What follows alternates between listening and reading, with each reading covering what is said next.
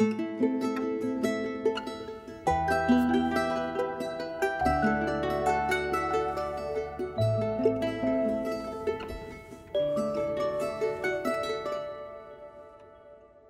Sabbath, and we're so glad that you chose to join us today.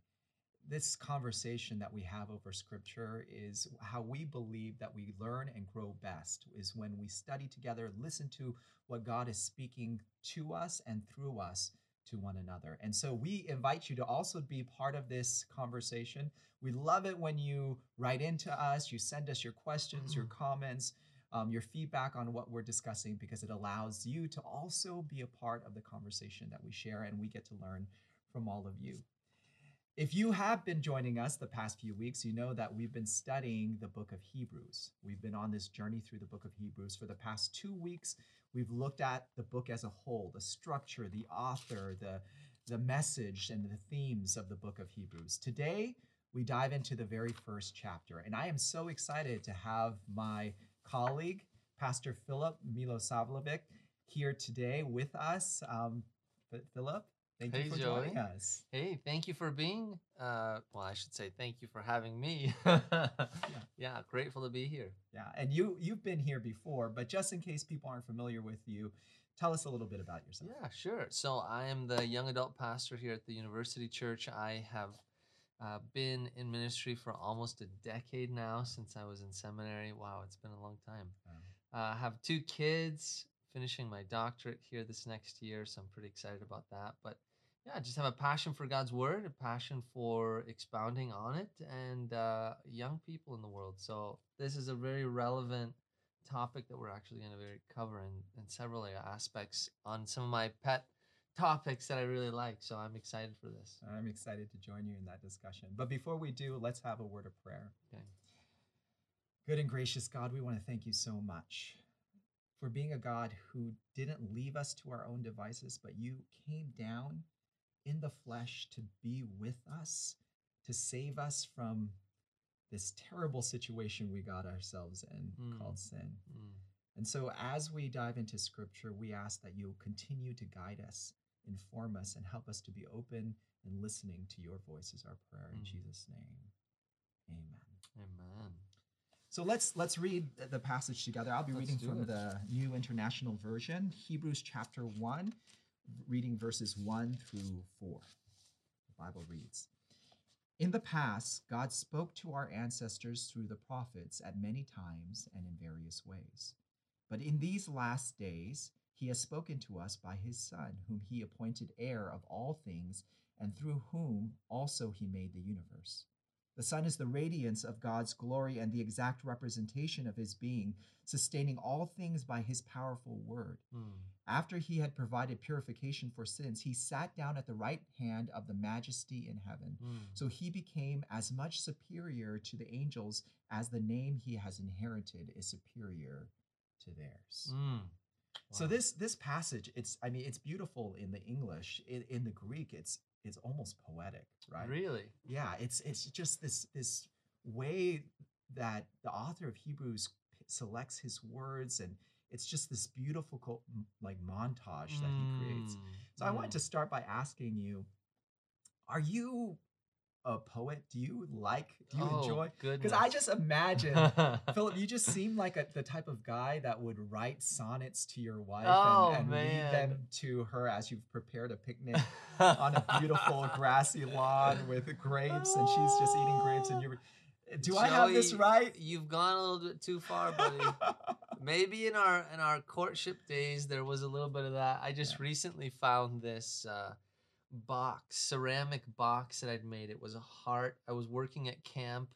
I was 19 years old there in uh, Idaho, and and I had this love box, and I would put little love notes in there. So there was a time yes. I did that.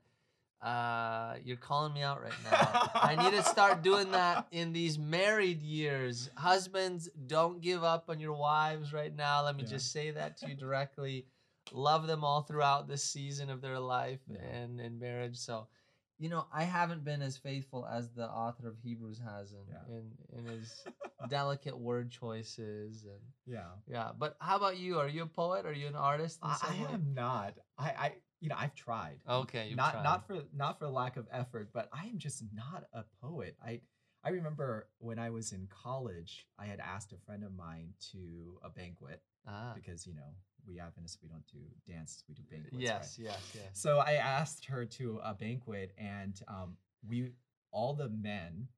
and I'm not sure why it was on the men and not the women to Uh-huh, do this, uh-huh. but we had to write po- poetry to our our dates, and then they would read them, and then the dates had to guess Oh. which man wrote this poem, right?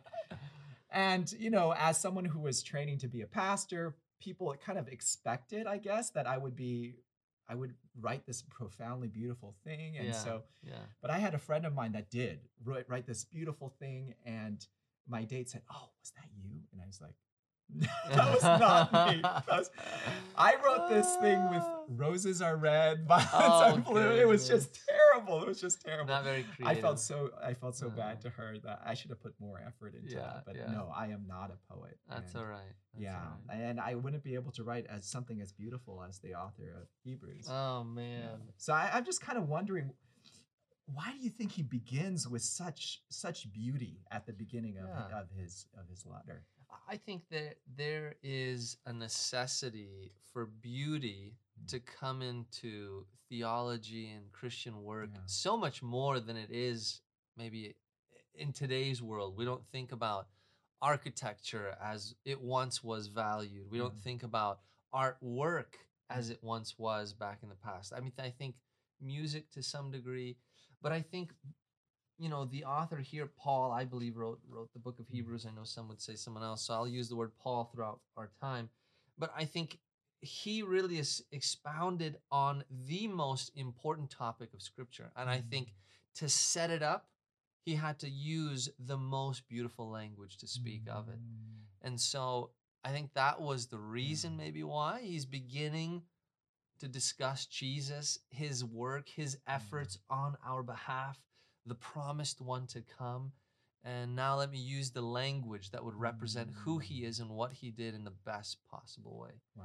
That's how I look at it. So because the message was so beautiful, he wanted to use a language to describe it that was also equally as Yeah. beautiful. Yeah, that's how I would see it. What, what are you thinking on Yeah, that? I, I do think so. And I think there's something compelling about poetry. It Mm, mm. it makes a point, it speaks to a heart Yeah. in ways that just regular prose yeah. doesn't always. Yes. Right? Yes. And there is something powerful about that. So this it seems like because he took so much time to craft this Mm, beautiful language, mm, mm. it does seem like this is important to him. yeah. What he's Yeah. saying here is very important Yeah, to the author. yeah. Do you get that sense? as Oh, well? oh, absolutely. It's very important. And I think it also speaks another thing about the author. He was an educated person. Mm, yeah. You know, this wasn't the work of potentially one of the disciples who were just fishermen. Mhm. Uh, this was a work of someone who understood language, uh, was educated in the way that they were in back in that time in Jewish history of, of how they were educated. So he understood language significantly. So it shows to the intellect of the individual as well. yeah. So that's something to note. I think the other thing it points out too is the fact of of value. Mm, It gives more significant value to this book that I think I'm not trying to diminish uh, other Christian communities, but I Yeah. I do think for some reason it has not found its place in Christian community as it should. The book of Hebrews is one of the most profound works yes. in the New Testament yeah.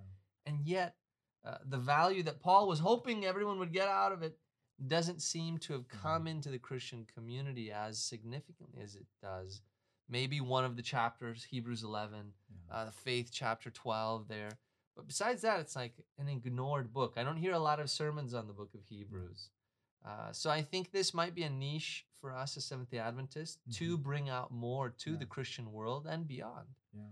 Yeah. Especially since Hebrews makes so explicit the connection between the Old Testament and the New. right? Yes. That this that everything that happens in the new is actually building upon what happened in the old Mhm. and creating something even more powerful. Mm-hmm, Yeah. Absolutely. Yeah. I, I also do, I guess, want to mention that he's bringing out the fact that Jesus is the Son. Mm, I think in some spaces and some circles, people gravitate to the word son and almost espouse it to being lesser to them. Mhm. Yeah. The son is not as great as the father. yes. And therefore, God the Father is of supreme value, the pinnacle of it all. Mhm. And God the Son is but of a lesser image of the Father. Yeah. And I think that's plagued us in Christian community. Yeah. And it has distorted our image in many other religious groups. Yeah. For instance, if you talk about the Muslim community, um, I've heard debates regularly on, on Islam, Christianity, and one of the things that seems to always come up you say you are a monotheistic religion, Mm. and yet you have three gods. Yeah. How is it? You know? And so I think we have to be really careful when we talk about the Son Mm. that you regularly should interpose God in that word there.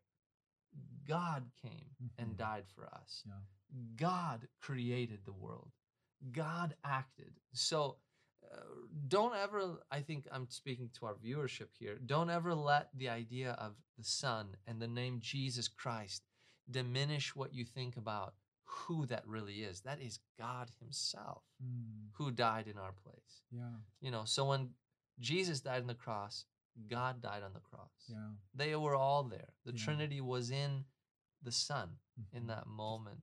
So I think that's one thing that I think is really important. Um, if I can, you know, talk about my college days, I remember a professor of mine who became the chair of the Department of, of Religion and Theology at Andrews. He said, "Philip, uh, you seem to have a little handle on the the the Greek language." He was really stretching it when he said that, but but he he Well, you were a scholar. Ah. I don't know about that. I don't know about that.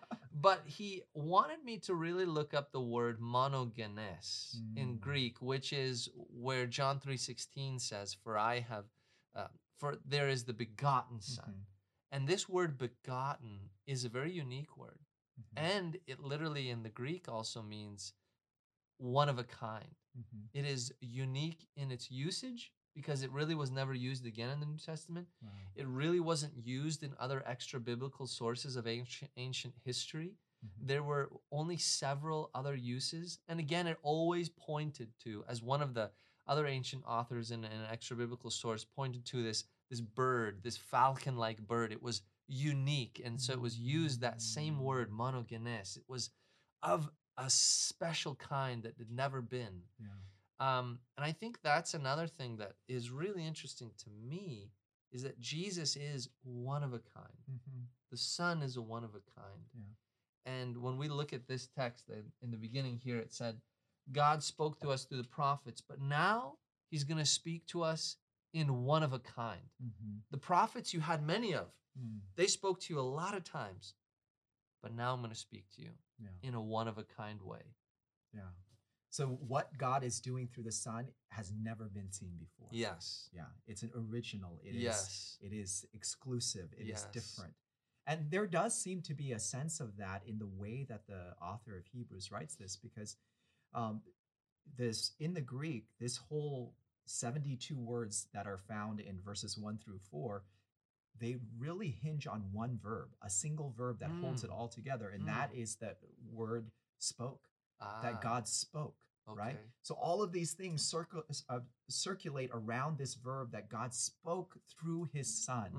That's Mm. the most important point that He wants to drive in was that this is something is happening here. Something special is Mm. happening here. Mm. So what do you think the author of of of Hebrews experienced or when he found out that God had spoken through his son? I mean, God had virtually been silent for like 400 years, yeah, right? Right, right, right. so right, by the end of the Old Testament with Malachi till Jesus came, Mhm. there hadn't been the the flood of prophets that there were before. So Yeah. f- you had 400 years of silence, which if you think about it, 400 years ago, that's like the 1600s, right? Yeah, it is. So much has changed Yeah. since the 1600s. So that's a long Yeah. time. What do you what do you think the author experienced when when he finally realized, wow, God is now speaking again to Mm. us? You know, it's a very difficult question because we in our 21st century thinking and experience of God don't have a history Mm. of prophets just roaming around speaking into people's lives. you know, as an Adventist community, we're unique in that, hey, we had someone Yeah. who did exist early 19th century uh, into the 20th there in the beginning, Ellen White, that took on the role of prophet. But I wasn't around. You know, I didn't get to talk to her. I didn't get to see that, hear that, you know, but um, we do have this idea and the notion that the book of Malachi even points to, and now here it says again, in the last days, there will be again this notion of prophet speaking to people's lives. But it is very unique to realize wow, God was going to again send a voice, Wow. physical, verbal. You could touch, feel, talk to Jesus. Whoa. Um, I think this was a really important thing for Paul to bring out Yeah. that he wanted everyone to recognize you experienced this in your history in the past, but now I want you to experience it in a very unique and different way again in the Mhm. future. Yeah. Uh, What are you getting at when you think of that question? Yeah, like you were saying, I think the specialness of what's happening here, like he really wants his readers to understand this is something different. Mhm. This is something special. And that theme, we've talked about this in previous weeks, that theme of specialness seems to run throughout the book of Hebrews. Like Mm, you had this before, you had Moses, you had Yeah. the priests, you had all of these things before, yeah, but you never had something like this. This Mhm. is different. Like Yeah. you were saying, this is unique, yeah, right? yeah. because this is not just another prophet. Mm, It's not something that's even inferior to God. And that's the point that you were making, yeah, right? Yeah. That sometimes when we hear the word son or the word begotten, it it makes us think that oh, that the son is somehow subordinate to Right, the father, right. right? right. But that that this is actually the wording that he uses here that he um that uh, the Son is the radiance in verse 3 is the radiance of God's glory Mm. and the exact representa- representation of his being. I Mm. mean, the imagery, the beautiful Yeah. imagery that's used here, like, is there any difference between the radiance of a sun and the sun itself? Mm. Like the sun, the, how we perceive the sun is through the radiance, right? Mm, mm. So that there is no difference in quality Yeah. between the radiance of God's glory and the glory itself. Yeah. The exact imprint, Yeah. right? It's almost the imagery here is like a seal, right? Yeah. Is there a difference between the seal and the imprint of the seal? I mean, they're identical in how they look, Mm. so that the quality of the two things are the same. Is it Mm. seems like what he's Mm. trying to say? Mm. I mean, Mm. is that what you're yeah. getting? Oh well? yeah. Oh yeah. The idea of twins. Mhm. You couldn't tell the difference. Like wow, when I, you know, my wife um, is many times mistaken from uh, her sister. Mhm. They look very similar, but they're different, right? Yeah.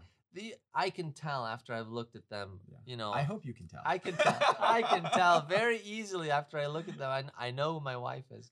But many people didn't. They didn't know Elena. They didn't know Ariana. And they're like, I saw your wife and you walking down through the school. I was like, oh, that was my sister, actually. Like, okay.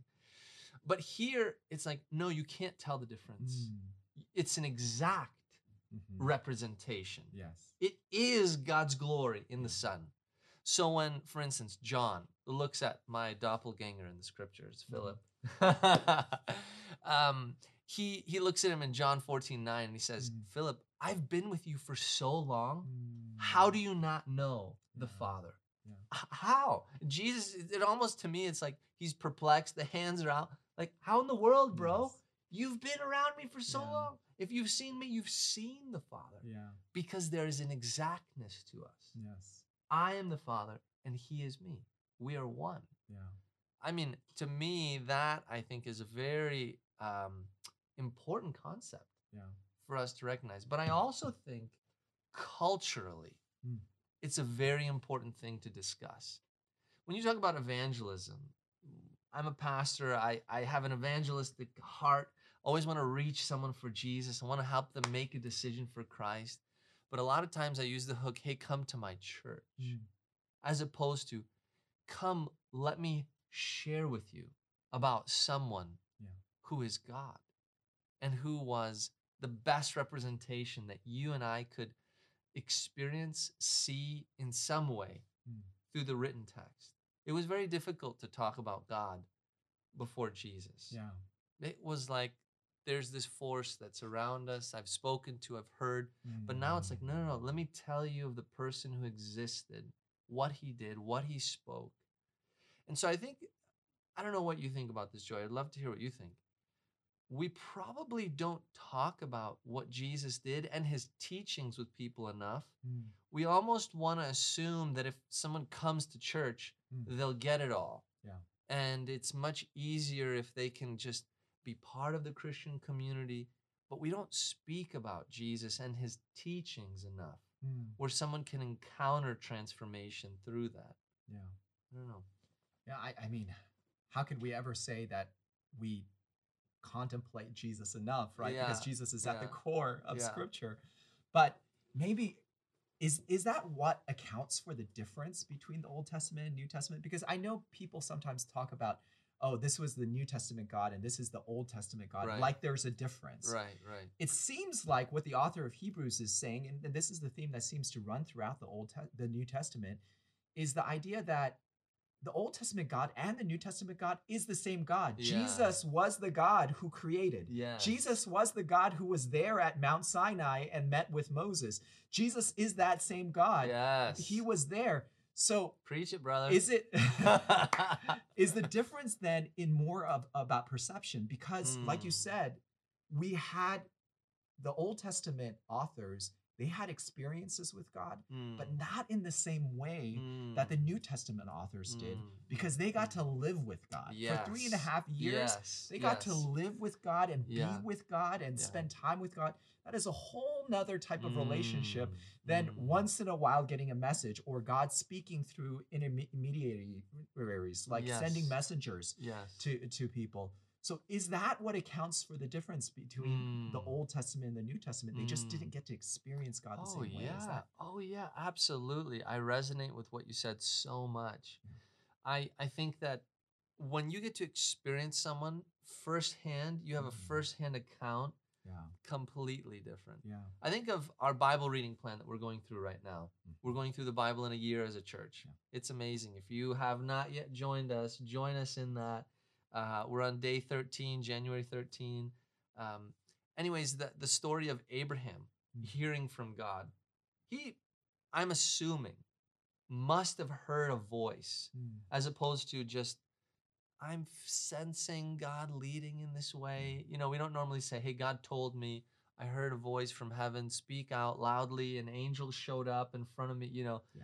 Abraham got some direction Mm. and even got to see a representation when he came and um, when the angels came, the three, mm, I guess, uh, strangers, as the text kind of points out, came to visit Abraham and his wife. Hey, you're going to have a son. Sarah laughs, like, what? No way. You know, it said God was there. Yes. But that was very unique for Abraham to experience that. Yeah. Everyone else, nope, they didn't get that Yeah. experience. They didn't get to hear God say, hey, move, go to this place, you're going to get the promise.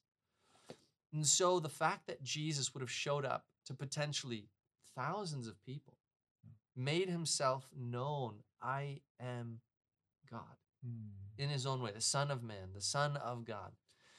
That is powerful. That Mm. is very unique. It is so special. And then it was recorded, the words he spoke and said for generations, as Second Timothy says, for all of time, Mm. to hear the word, that it might be uh, scripture to teach, rebuke, correct, and to learn from. Mm. It is so, so special. Yeah. It is so special. It's a completely different experience. Oh, yeah. Yeah. Oh, yeah. I mean, it's like it's like the difference about reading about somebody from history, like Martin Mhm. Luther King Jr. So many of us have mhm. read stories about his life. Yeah. Some of us have watched movies about Yeah. about things that he's done. But it would be a completely different relationship if we got to live yeah. with Martin Luther King Jr. yeah. for three and a half years. Yeah. Right? We would know him in a way yeah. that just by reading history, it's, it would be impossible Yes, for us to yeah. know. There's a historical film that I, I really like. It's it's based on the life of William Wallace. Mm. and uh, he was one of Scotland's greatest kind of epic heroes who brought independence to the people of Scotland and in many ways. Anyways, in the film that was depicting his life, it it showed him kind of getting out in the field before the battle. And he said, I am William Wallace. And the men said, one guy comments, he's like, wait, I thought William Wallace was seven feet tall and he killed like a thousand people with just his pinky. And then William Wallace says, you know, and I probably did this and this and this, but I am he, you know. Yeah. Sometimes our fabled images Mhm. about people can be larger than life. And then you meet them, you're like, ah, that didn't meet my expectations. Yeah. I think when we think about Jesus, the encounter, a genuine encounter with him Mm. in times of reading and meditating on who he is, Mm. in times of prayer, in miraculous experiences where you're like, wow, I had an experience with God. Mm. It is so powerful and life changing, it will never be a letdown. If you're Mm. genuinely open to experiencing the Son Yeah. in the way that He wants to you to experience Him, where you might see God's glory. And I guess I wonder that question for those who are watching right now. Mhm. Are you open to experiencing the glory of God? Mm. Are you open to allowing the wonder and awe of who He is to really penetrate your life? Yeah. Not just hearing the fables, the, the stories of, wow, God did this, God did that, but something that He will do for you. I, for a long time, have wondered, God, when are you going to act in my life as you did in Mhm. my parents' life, in my siblings' life? And so today I would challenge you pray for God to show up in your life in a mir- miraculous way, that you might have a firsthand taste of who God is. Wow. Wow. That's so powerful. That we can experience God personally, that we don't have to have to just go off of what scripture says. Yeah. Although that is powerful, it speaks to us directly, but Yeah. also that we can experience God for ourselves in our personal lives. That Mhm. that that really is the beauty of the Holy Spirit. Yeah. Right? And again, another person of the Godhead Yeah. that sort of gets subjugated to the rest is this the Holy Spirit is is Holy the Spirit like God? Is Yeah. it's just like a ethereal being? Right. As if in substance the Holy Spirit were something different Yes. than God, right? Yeah. But the, the reality is that God is God the Father is the same as God the Son Mm. and God the Holy Spirit. Mm. They are three in one, which is Mm. really hard for us to grasp, Mm. but doesn't make it any less true. yeah, Yeah. yeah, absolutely. We Now you you mentioned something earlier on that I I guess I I'd love to know what you're thinking about. You used this word that Paul talked about here in these last days. Mhm.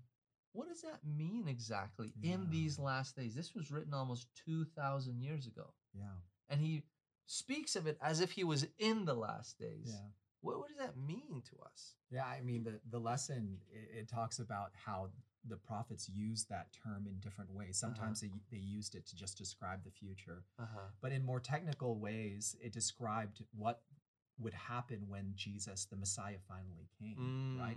Mm, And so, mm, in a way, we are in the last days. The last days were inaugurated with the coming of Jesus, which is why the writer of Hebrews can say that they're in the last days. mm. But the last days really won't end until Jesus comes again. Ah, and so that second. is the second coming of Jesus and Mm. the latter days there. But I, I loved how the lesson talked about different things that would happen during the last days. Mm, Um, th- th- that the prophecies point to um, both the idea that God would um, destroy the enemies of God's people, mm, but also embrace the nations mm, which seems like two very contradictory thoughts, right? That mm. God is destroying enemies, but he's embracing everyone. Yes. How can God do both? Oof. So, how do you handle that? How do you handle the message that's found throughout scripture Yes. of God really um, just protecting his people and, and in, enacting vengeance on other nations for, for hurting his people, but then also being Mm. very inclusive of other Mm, nations, some of mm. whom were enemies of God's people. Yeah, you know, that is such a powerful image that the nations would come. Yeah. There was uh, an artist from the 16th century that I was just looking at his painting uh, this last week, and it depicted different nationalities Yeah. at the manger. And so it was someone of a darker skin, a very lighter skin, of a unique light Mm. brown skin. And it, and it was like, wow. And you realize the artist was very specific in doing that. It portrayed the nations at the foot of the manger. Mm. And then it gives this illusion again of, wow, at the second time the this Messiah will appear, now as a crowned and royal king. Wow. The nations again will appear Mm. of all cultures and colors and kinds and languages. And I think that's a very important thing. We can get very um, blinded, almost like horses who are forced to put blinders on so that they stay focused. But it's it's really also a blinding we put on ourselves by who we're around regularly. Mm. Certain parts of the country, there are only certain races. Different parts of a city where you're around. Your church, you know, a lot of our churches actually around the world, Christian churches, are not very diverse. Mm. I think it's like about 90% of churches are monocultural. Wow. People of the same color, same language present there. Mm. And then of those that you could actually term diverse, it's like 5%, particularly in America. Yeah. And it's like, oh, wow.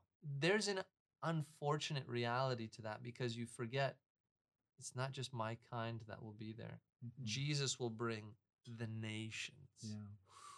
Wow. Wow. And that's it's difficult because we do as people tend to flock to people who are like us. It's Right. easier Right. to be right. around people who are like us, right? Um, there's not as much of a learning curve. There's not as many awkward moments. Yeah. But at the same time, we don't grow as much if we're just around people who think like us, who Yeah. believe like us, who have cultures that are exactly like us. There is something powerful that happens when we are with people who are different than Mm, us. mm. Um, and yet, that seems to be what God is drawing us to is the idea that that is opening up the people of God to all nations. And the reality is, neither you or not, or I would be a part of this community of Christ if God didn't do that. Because neither of Mm. us, I don't think you're Jewish. I'm not. right? I'm not. Spiritual So- Jew. Spiritual Jew. But I, if God didn't open it up to the nations, if He didn't open it up to the Gentiles, neither one of us would be a part of this community that is so true. of faith, yeah. right? Yeah. So while we like to think about that in theory, we don't always do that well in Mm, practice. So how, mm, how do we do better at that? And mm. how do we reconcile this idea of God embracing the nations, but still pushing back against the people who hurt his people? Yeah. What You know, you know, this discussion could obviously get almost political in nature. Yeah. You know, when businesses have to hire now, there's new protocols. Hey, you need to make sure you're gender inclusive, Mm, uh, race inclusive, all kinds of things. Um, but I think when it comes to Jesus, he draws simply everyone who is open to him. Yeah. Are you open to me? Yeah. I want you. mm, You're my creation. You are my child, my son, my daughter. I don't care if you don't represent the majority culture or the majority of this, majority of that. I want all of you. mm, And when we all come together, we realize we're a minority, yeah. you know. Um, and I and I also think when we look at verse three and we keep going, you realize why and how he has drawn us all. It says, after he has provided purifications for our sins. Mm, That is why Jesus draws everyone. mm, Because he's done something that only he could do. Yeah. Something that was only given him to do. The angels couldn't do it, the prophets couldn't do it. You and I can't do it. Yeah. But that purification of sin goes through culture, goes Mm. through race, gender, mm, all of it, socioeconomic class, the wealthy as long as well as the poor, yeah. all need that purification. Wow. Wow. Wow. So Jesus then becomes the center. Yeah. Jesus becomes the crux, the Yeah. defining characteristic of those people who follow him is are the people who follow Jesus Yeah. rather than what it was before that you were a part of the Jewish people. You know, you Mhm. were part of a certain race or na- nationality. Mhm, That's mhm. what sets you apart. Yeah. In here, God has sort of reframed that and say, no, it's not about whether you are a, a physical child of Abraham Right. right it's not that you are you know that you were of this line of abraham isaac and jacob Mhm, it's mhm. because you chose to follow christ Yeah. that now redefines who the people of god yes. And following Christ and choosing to receive Mm, the work he's done on your behalf, yeah the purification. yes Some people may say, hey, I follow the teachings Yeah. of Jesus, but are you actually receiving what he's done for you? yeah Or do you keep thinking you need to do it? I remember uh, our church was going on a trip to Israel. Yeah. Israel's a beautiful place. I've gotten to go there a few times. Haven't explored it as much as I'd like, but I remember the one time when Elaine and I were there. We were going to the Jordan River, and uh, not to give you a spoiler alert, but the place where Jesus was baptized is in a different location, 100 yards away from the, you know, anyways, the river has shifted. so we go to the place where he supposedly was there, and on our way there, I'm sitting with a family who happens to be an international family, and they were of a different religious background. I believe it was Hindu. And and I said, "Wow, it's interesting that you're coming here to see this. Is there some some reason why? Is there Mm. anything of a spiritual nature to you being going on this?" And they said, "No, it's just we'd like to see a Christian uh, a holy site." Mm, And uh, and I said, "Have you ever considered what Jesus did? mm, And is that something that you'd ever be willing to explore?" yeah. and there was the discussion well yes of course and then uh, you know and and then i said and in your understanding what would one need to do to be saved to receive maybe the wording wasn't even correct in the hindu mindset that i was using but there was just this idea of the balances Mm, that was spoken of i'm a good person mhm, the more good i do outweighing the negative that i do and that kind of then enters me into the category of receiving Yeah. what the good gods would have for me. Yeah. Um, it's very drastic in Christianity. I mean, here it says, uh, "You will see the God's glory and His exact representation, sustaining all things by His powerful word, Mm, by what the purification that He had done, the purification of sins." mm, Then He sits at the right hand of the Father. Wow. It is so unique to Christianity that it is unlike any other Yeah. religious understanding in, in other other groups, I guess I could Yeah. say. So it's not just believing something in theory, it is also receiving something. It's practicing what it Mm. means to follow God Yes. and to receive his forgiveness and be forgiven. yeah. You know, when you talk about this idea of, of it being unique, this this purification of sins being unique to Christianity, I'm reminded of the book that we're reading as a staff, right? Um, written by Michael Guillen. Yeah. Um, Believing is seeing. Yeah. and he talks about that, how it seems like the picture of God that is in the Old Testament is very logical. And it's logical like all the other religions are logical. You get what you deserve. Mhm, That mhm. seems to be the Yeah. theme that he sees running through the Old Testament. Right. I would argue against that because I do see a lot of grace in the. Old Testament. Sure. But then you get to the New Testament, and all of a sudden you realize really the message of the Old is this idea that no, it's not that you get what you deserve, you get what you don't deserve. And that is illogical. It's Mm. illogical, eh, which is why he calls it a profound truth. Right? He- Yes. He, makes yes. a differentiation between profound truths and simple truths. That simple truths are the ones that we're used to, that if something is true, the opposite must be not true. Right. Right. right? Right. Right. but that there do exist in this world profound truths that where the the the positive is true but also the negative is true Mm, right? mm, he mm, uses mm, the mm. example of quantum physics which i don't fully understand but he describes it as that in quantum physics there's the idea that in space in void there is nothingness Mm, but also there is something mm. so the what is true and not true is the same in, in in the void. That there is nothing. It is absolutely true that there is nothing, but it's also true that there is something. yeah. Yeah. And that is a profound truth Yeah. because because the opposites are both true. right. And that's the same thing with God. God, Jesus was fully human Mm, and fully divine. mm. Both are true. They seem to be opposites, Yeah. but so both both are true. Yeah. Yeah. I remember finishing a book this week, and and there was a unique quote that kind of hits me. It was, "Just because it doesn't make sense doesn't mean that it's nonsense." Yes. And it's like, whoa, wait a second. When we Yeah. talk about quantum physics, was light a wave? Mm. Is it a particle? Yeah. It's both. wait a second. This doesn't make sense. It's nonsense. It doesn't work. Wait a second. You're saying that God died for me, paid for my sins in the cross, and therefore I can get salvation if I receive that?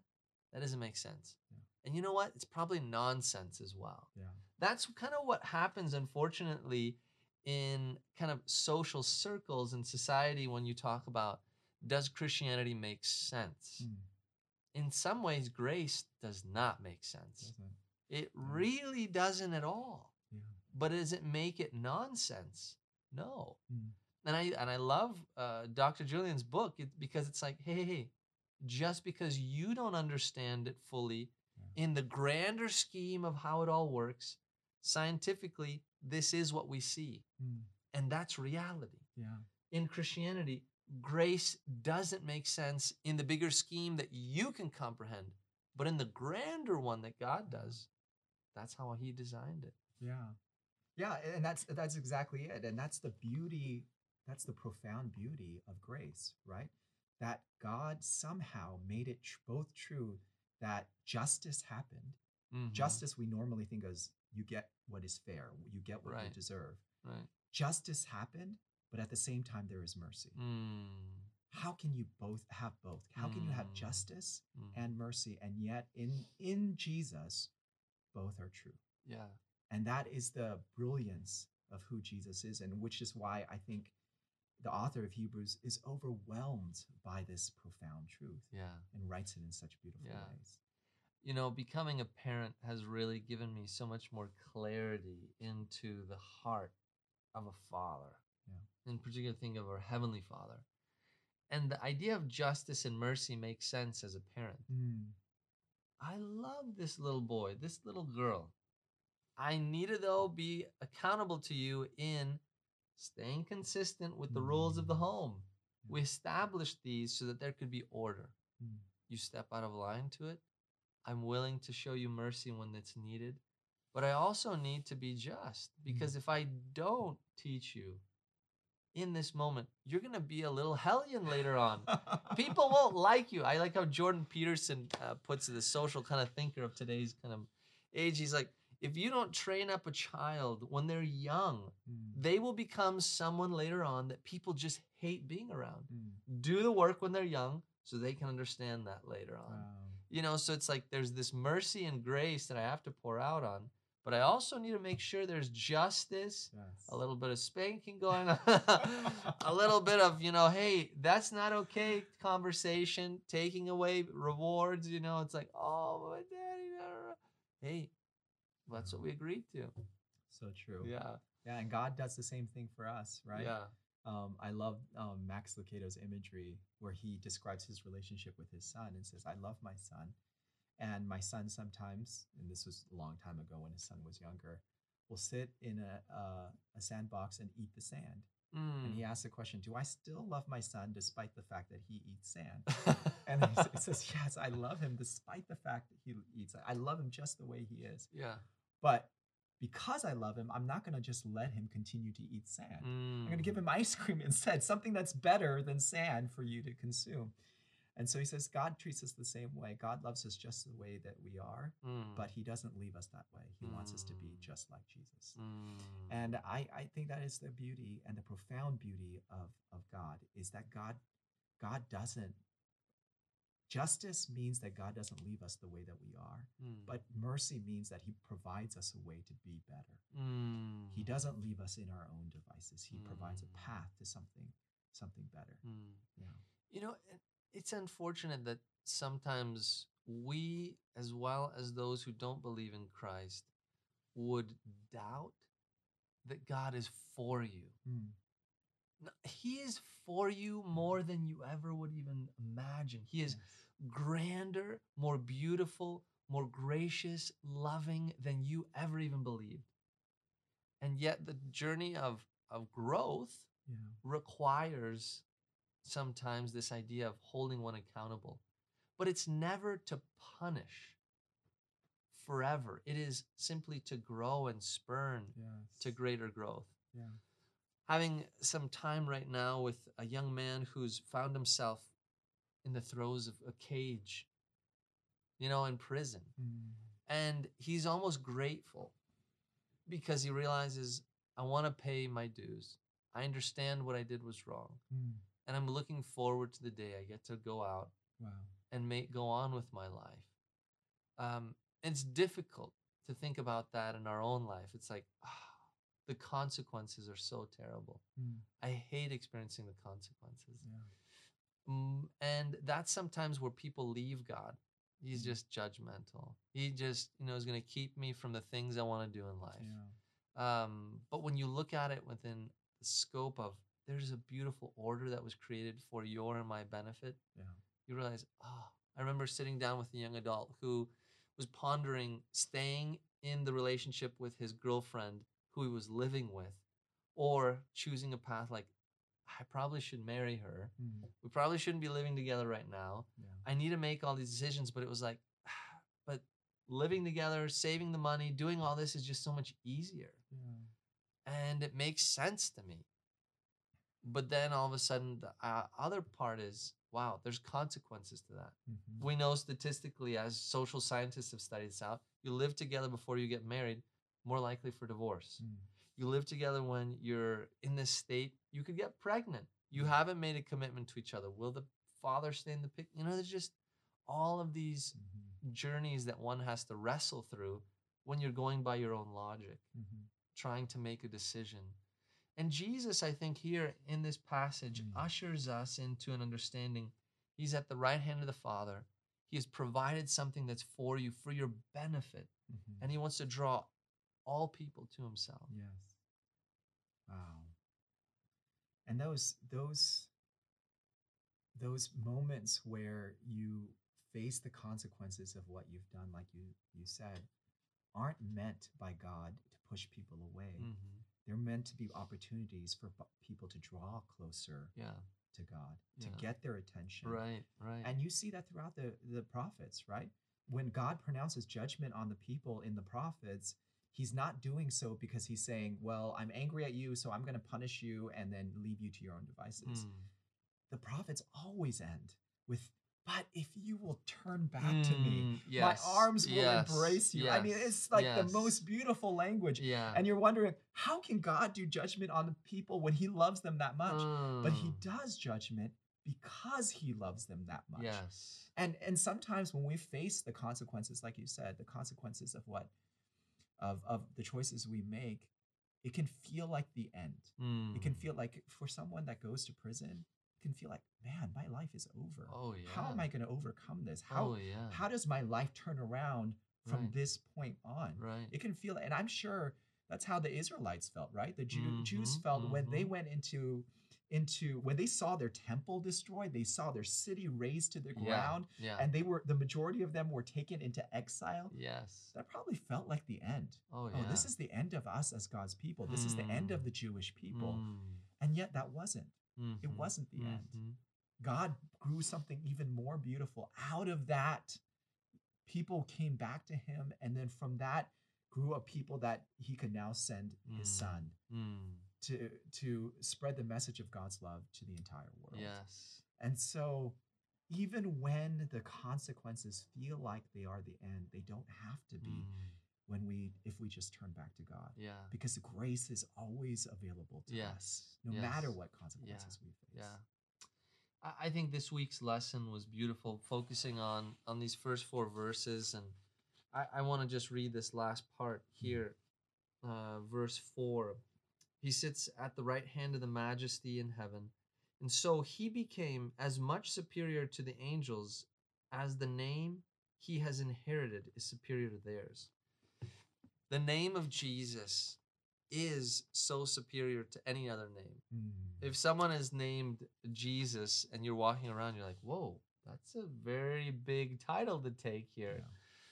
But the name of Jesus carries power. Mm. And I would love for each one of us, you watching right now, to take so seriously that name Jesus in your life right now. What has he done for you? What do you yearn for Christ to do for you? What do you want Jesus to be in the lives of those that are around you? Your grandchildren, your children. How might you be a conduit of Jesus to someone in your life this week? Wow. Wow. Wow. So powerful. And what a way to end. How can we be a conduit to draw other people closer to God? Yeah. And how can we experiences the challenges that we face in our lives, even the consequences of bad decisions, Mm. as opportunities to draw nearer to Him ourselves? Yes. Yes. Wow. Yeah. Philip, could you pray for us? as we end? Absolutely. Let's do that. Bow our heads together. Heavenly Father, thank you so much for your word, which has provided healing balm to our ailments, to our weaknesses, to our frustrations. God, you know someone right now is struggling with something. They're feeling the pain of loss in some way, unmet expectations, a sin. And Father, I thank you that your word declares, He who is faithful and just will forgive us of our sins. Mm. And so, Lord, please, right now, cleanse us of unrighteousness individually, those who are hearing my voice at this moment, but heal us corporately as a community of believers here in our church in Loma Linda, globally as a community of faith as Seventh day Adventists, and as Christians around the world, may we be forgiven of misrepresenting the name of Jesus to the world.